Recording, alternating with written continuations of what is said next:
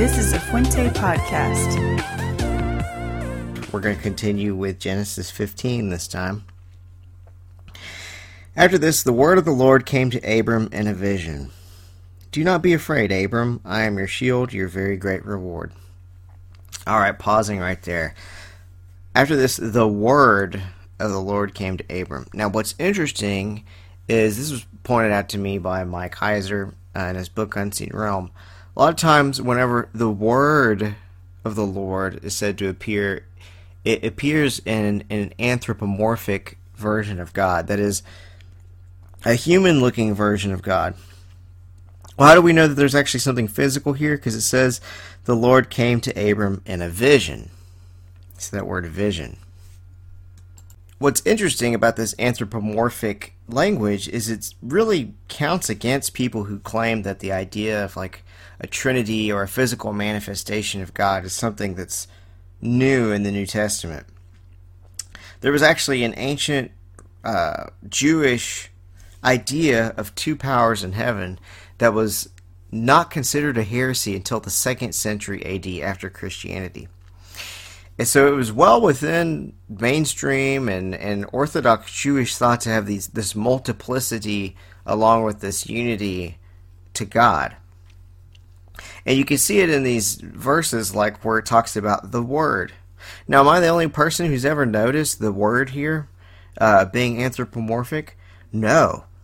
Um, actually, if you look in Acts 7, verses 2 through 4, you can see where uh, Stephen, when he's giving a speech to the Sanhedrin, says, The glory, uh, the God of glory appeared to our father Abram while he was in Mesopotamia before he settled in Haran and said to him, Go out from your land and from your relatives, come to the land I will show you, etc., etc. When it says he appeared to him, it's the Greek ophthe. And that's the it's the passive aorist third person singular he would translate it was seen. So there's that visual idea. Again, he was seen by Abram. And you can actually see this is a, a different point um, than when Abrams mentioned having uh, seeing the Devar in Genesis 15. So there's multiple times he appeared to him physically. Um, in the Hebrew, when it says appear, it's ve'yira, which is um, that's also dealing with vision. Uh, and if you look on uh, if you go on into verse 7, to your offspring I'll give this land. He built an altar to Yahweh who had appeared to him. That's uh, Hani, Hanir A, which that's the same that same root of Ra'ah, which is to see. So, uh, in original language, in all these three areas, we're seeing this physical appearance of Yahweh, and he's in in the, the two in Genesis, he's being called the Devar. The word of Yahweh is coming to Abram in a vision. That word is machatz, machatz, machatze. The the root is machatze, and so uh, that's that's also dealing with like vision and seeing. So you have all these different places. We're talking about God's being seen, but isn't God invisible? Well, I mean that's a problem depending on how you look at this data. I remember there was a point uh, in my past when I thought that in the in the past the Jewish religion must have been more anthropomorphic, and that this language was mixed with the Bible, and later theology said God was invisible. I don't think that now. I think you could still argue that, obviously.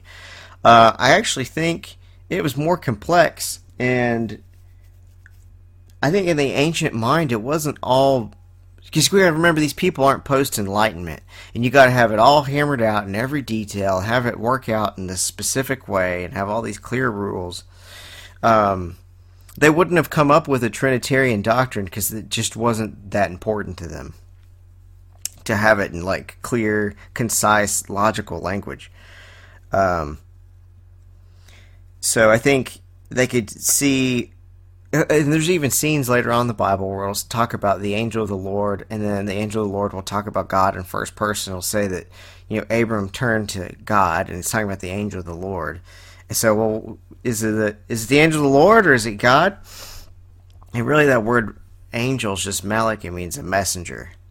And so there's like this physical manifestation that's a messenger, that's God. But then there's also like the God who can't be encompassed within a physical form and exist in only one location. So somehow that paradox made sense to an ancient mind in a way that is confusing to us. But Abram said, Sovereign Lord, what can you give me since I remain childless? I want to pause on this Avram, this name Avram. That's uh, Aleph, Bet, Resh, uh, Mem. Uh, Av together means father. Ram means great. Now later on, God's going to name Abraham, and Aber, it, it would, um, that now looks like a new word. Aber means to protect, or to, to be mighty, mightiness. Ham would be uh, like a direct object marker, or maybe like a genitive marker for uh, third person plural. So that would be the mightiness of the nations. So he starts off as Great Father. Later on, he's going to be renamed Mightiness of the Nations. Avar being mightiness, and uh, Ham being uh, them. So why all this talk about the words Devar here, or the Demachatse, and you know the talking about the nifit participle or whatever nifl part, all this stuff it's to point out that the, that the word here is this physical thing is visible to Abraham. And you have sort of this hint of something that kind of resembles like the Christian idea of multiple persons in a single being, like the Trinity. Additionally, what's important is looking at the word the word here. Devar. What's another place that the word pops up in the Bible? That's 1 Samuel 3. If you go there and look at verse 10. Then Yahweh came and stood there. Okay, so he's standing. And he called out as before Samuel, Samuel. And Samuel said, Speak, your servant is listening. And you skip on to verse 19. And Samuel grew up and Yahweh was with him. He did not allow any of his prophecies to go unfulfilled. All Israel from Dan to Beersheba realized Samuel was a faithful prophet to Yahweh, and Yahweh appeared again in Shiloh. For Yahweh revealed himself to Samuel in Shiloh through the word of Yahweh. That's 1 Samuel 3, 19 through 21. So he's revealing himself, and he's revealing himself through the word. What's another place this pops up in the Bible? John. In the beginning was the Word, the Logos, and the Word was with God, and the Word was God. So you see how John is riffing off this this idea of this person. It's like an anthropomorphic physical manifestation that is God and also is separate in some way. And just like um, the this character, the Word, in these two stories from Samuel and from Genesis, that's exactly how John wants us to interpret Jesus. There's nothing new and heretical about it. He's pulling on this this riffing idea that's been going on in the Old Testament. Now, what is happening if there's words? Well, someone's speaking. Okay? And if you look at the beginning, um, the way that Yahweh creates is by speaking. He speaks things into existence. So there's a connection between word and creation, Devar, because Elohim speaks and existence or order occurs. The Devarim, that's the words that are spoken, are tied to creation. Words also tied to anthropomorphisms, as we've seen in 1 Samuel and Genesis. So you could say that words, when something's spoken, it's the words. The words are the bridge between the ruach, that's the spirit that hovers over the waters, and physical reality. The words are what get us to physical reality. Our universe is spoken into existence. Words are the things that are spoken. It's how bara Elohim et hashamayim ve'et ha'eretz. It's how God created the heavens and the earth. He speaks and it happens. John uses this language in his intro. In the beginning was the Word. He wants us to tie back to that Genesis account where God is speaking and that speaking causes creation. The word Logos was the connector between God and creation. He was with God and he was God, and through him all was created. And he's hyperlinking with that word word to this physical idea that we see in parts of the Torah and in the Nevi'im, the prophets. Where it continues. Uh, let's see, where did I leave off? Do not be afraid, Abram. I am your great I am your shield, your very great reward.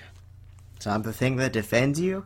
I'm also the thing that you went out for in the end, the, the reward. But Abram said, so yeah, uh, remember in Genesis 12, God promised Abraham uh, a son. He promised him that he would bless the nations through him. Then Abraham is uh, he goes through this whole battle scene with all these kings. so after this, the word of the Lord comes to Abraham: "Do not be afraid, Abram. I am your great. I am your shield." I'm not sure why Abram would have been afraid. Your very great reward, since he just won that battle. But all right, uh, let's see what Abram responds to God. But Abram said, "Sovereign Lord, what can you give me, since I remain childless? And the one who will inherit my estate." is Eliezer of Damascus. And then it continues, and Abram said. Now, what's interesting, I've mentioned this in previous podcasts, that it was a literary device to have a character say something and then have the other character not respond and then have the and then have the text say and character number 1 continued to say and that was supposed to highlight the other character's reaction that they didn't say anything.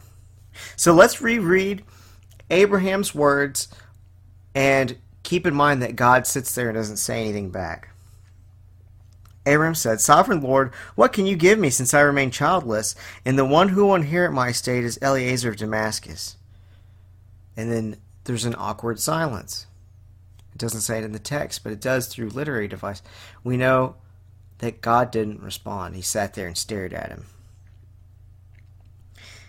Breaking the silence, and Abraham said, You've given me no children, so a servant in my household will be my heir. Listen, God, you, you haven't given me what you said you'd give me, so now I'm going to tell you how things are going to go. And it's going to be my servant that'll live out the promise of blessing the nations. Um, is Abram trusting God here? No. Um, is God angry? Maybe. We know at least he's not he's not saying something back. He's wanting Abram to continue on what he's saying. Maybe Abram will see his own folly as he's speaking, but instead he doubles down and says, It'll have to be through my servant because I can't have the kid. And he talks about, too, he brings up this guy Eliezer. Eliezer means blessed by God. What can you give me since I remain childless? And the one who will inherit my estate is Eliezer of Damascus. He's not thinking about what God has said to him in the past. He's thinking about how the world looks right now. And the common sense way that the world looks right now is that Eliezer is the one who's going to inherit. How does this apply to us today? We're in a very chaotic time in the world right now. It's June tw- uh, 29, 2020. We got like cops kneeling on people and protests and outrage and pandemic and um, like weak leadership, and it's a mess. Tons of debt. The future looks bleak. And we're going, how can righteousness be vindicated in the end? How can it ter- turn out okay for us, even if we're good people? And we have a decision to make. We can either trust in the promises of God or we can try to take matters into our own hands. And that's what Abraham does here. He tries to take matters into his own hands. He says, Look, God, this is how it's going to be. Listen. you've given me no children. Okay, so you wrong me. That's first. First of all. Second, so a servant my household will be my heir. Now, this is what it says. Then the word of the Lord, that Devar, came to him. And this is what the Devar says. Okay. Notice these words aren't the Devar. The Devar is speaking to him. It's this physical thing he can see. This man will not be your heir, but a son who is your own flesh and blood will be your heir. He took him outside. So he took Abram outside. Obviously, he's physical. He's able to take a guy outside. Look up at the sky and count the stars, if indeed you can count them. Then he said to him, So shall your offspring be. Abram believed the Lord, and he credited it to him as righteousness. Um, Paul quotes this later on to talk about how faith has always been a fundamental part of belief in Yahweh. And in Romans, he's arguing that the Christians and or actually the Greeks and the Jews should be unified because the story was always about faith from the beginning anyway. And it was always about trying to bring back the unity between God and the nations. It was never just about the people of Israel. God chose Abram so that he could bless the nations. And it was credited to Abram as righteousness whenever Abram had faith. So these key themes are already here in the very first book of the Bible. And so in Romans later on, Paul's trying to argue there's, there's nothing controversial about this, and we're supposed to integrate the people of the world. Abram believed the Lord, and he credited it to him as righteousness. He also said to him, So look, once again, we see that um, Abram doesn't say anything. It's just like how it's a reversal how whenever at the beginning Abram spoke twice and God didn't speak. Now God's speaking, Abraham's not answering. Abraham said nothing. All he did was believe. God continued. He also said to him, I am the Lord who brought you out of Ur the Chaldeans to give you this land to take possession of it. Oftentimes, God's going to have discussions with us to rearrange what we think of as ourselves and what we think of as Him and what we think of as our purpose and what is put out for us. Here, God has just redefined what His promise is going to be. Your offspring are going to be like the stars in the sky. He gave him something to look at, okay? And he could look up at those stars and they're a symbol of that promise. Just like the rainbow was a symbol of a promise. We're looking to the heavens as a reminder of God's chesed, his faithfulness, his mercy, his love. now that he's reminding him of the promise, he's reminding him of who he is. Look, look at what I've done for you. I'm the Lord who brought you out of Ur the Chaldeans to give you this land to take possession of it. Now Abram responds after God got those two words in. Sovereign Lord, how can I know that I will gain possession of it? And so maybe he's thinking, you already showed me that my my descendants will be like the stars. What's something physical you can show me to know I will take my my ancestors will take possession, not ancestors, my descendants will take possession of the promised land. The Lord said to him, Bring me a heifer, a goat, a ram, each three years old, along with a dove and a young pigeon. We saw a dove earlier in the story of Noah, and the dove was, it showed selfless love.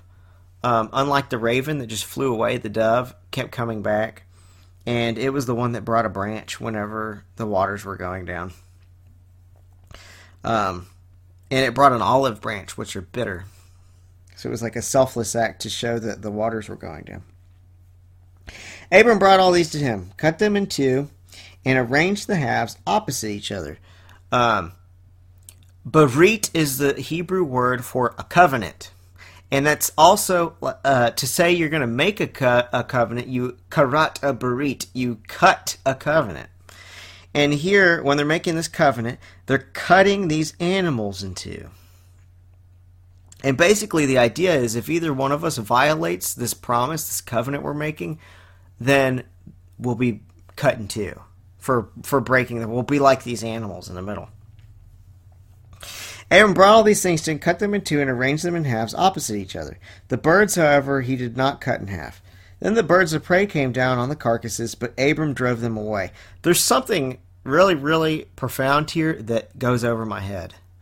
And that's why you know you should always be rereading the Bible every couple of years so that you can see these things and maybe make sense of them in times when you didn't make sense of them before. And I'm not sure what the story is with these birds of prey here, but all these words are purposeful, especially in Genesis. As the sun was setting, now this is interesting. We have like a weird time jump. Earlier in the scene, we were looking up at stars. Now the sun is setting. So I don't know if this is the next day or if this is two different stories that were edited together or what the story is here. So someone saying Abram fell into a deep sleep. It's the same word as when Adam sleeps, when uh, God fashions Eve from his side. Um, and a thick and dreadful darkness came over him. Hosek. Then the Lord said to him, Know for certain that for four hundred years your descendants will be strangers in a country that will not be their own, and that they will be enslaved and mistreated there. So dark times are ahead. But I will punish the nation they serve as slaves, and afterward they will come out with great possessions. You, however, will go to your ancestors in peace and be buried at a good old age. So he says, There's rough times ahead for your for your descendants but it'll be good after that. I'll vindicate them, I'll redeem them, I'll bring them out of their servitude and into a promised land. That theme, by the way, is going to be repeated over and over in Scripture. You, however, will go to your ancestors in peace and be buried at a good old age. In the fourth generation, your descendants will come back here, for the sin of the Amorites has not yet reached its full measure. Um, Alter here uh, claims there's a contradiction because this says the fourth generation, but above it says 400 years. Uh, I don't really have, you know, an opinion one way or the other, but um, it's there. Y'all can do whatever you want to with it. Yeah, I think uh, this might go along the lines of the same. Perhaps one manuscript had this taking place at night, and the other at sundown, and then one had it four generations, and the other had it uh, 400 years. I'm not sure. Okay, when the sun had set and darkness had fallen, a smoking firepot and a blazing torch, so two different things, appeared and passed between the pieces. Now, ordinarily in one of these covenant ceremonies, both the parties to the covenant would walk through the split animals. But here, Abram is laying there, passed out, and instead just a smoking firepot and a blazing torch move through. Smoke and fire. Uh, um, so in Smoke and Fire, interesting. They kind of point to God bringing order to nature because if you remember, where was darkness and light being split before it was in the act of creation? On that day, the Lord made a covenant with Abram, said, To your descendants I give this land, from the Wadi of Egypt to the great river the Euphrates, the land of the Kenites, Kenizzites, Cadmonites, Hittites, Perizzites, Rephites, Amorites, Canaanites, Girgashites, and Jebusites. So God had promised to bless Abram's nations, uh, bless the nations through Abraham. He's appeared as the Devar, this physical word. The word is, you know, impliedly what comes out when God Yomer when he when he speaks stuff into existence. Um, so there's a physical word spoken to existence, makes a promise that he'll bless the nations, cuts all these animals in half, walks through on behalf of Abraham. Abraham never walks through these things. So basically, God says, if I breach this covenant, um, I'll be cut in half, and if you breach this covenant, I'll be cut in half. Either way, I'm going to get cut in half.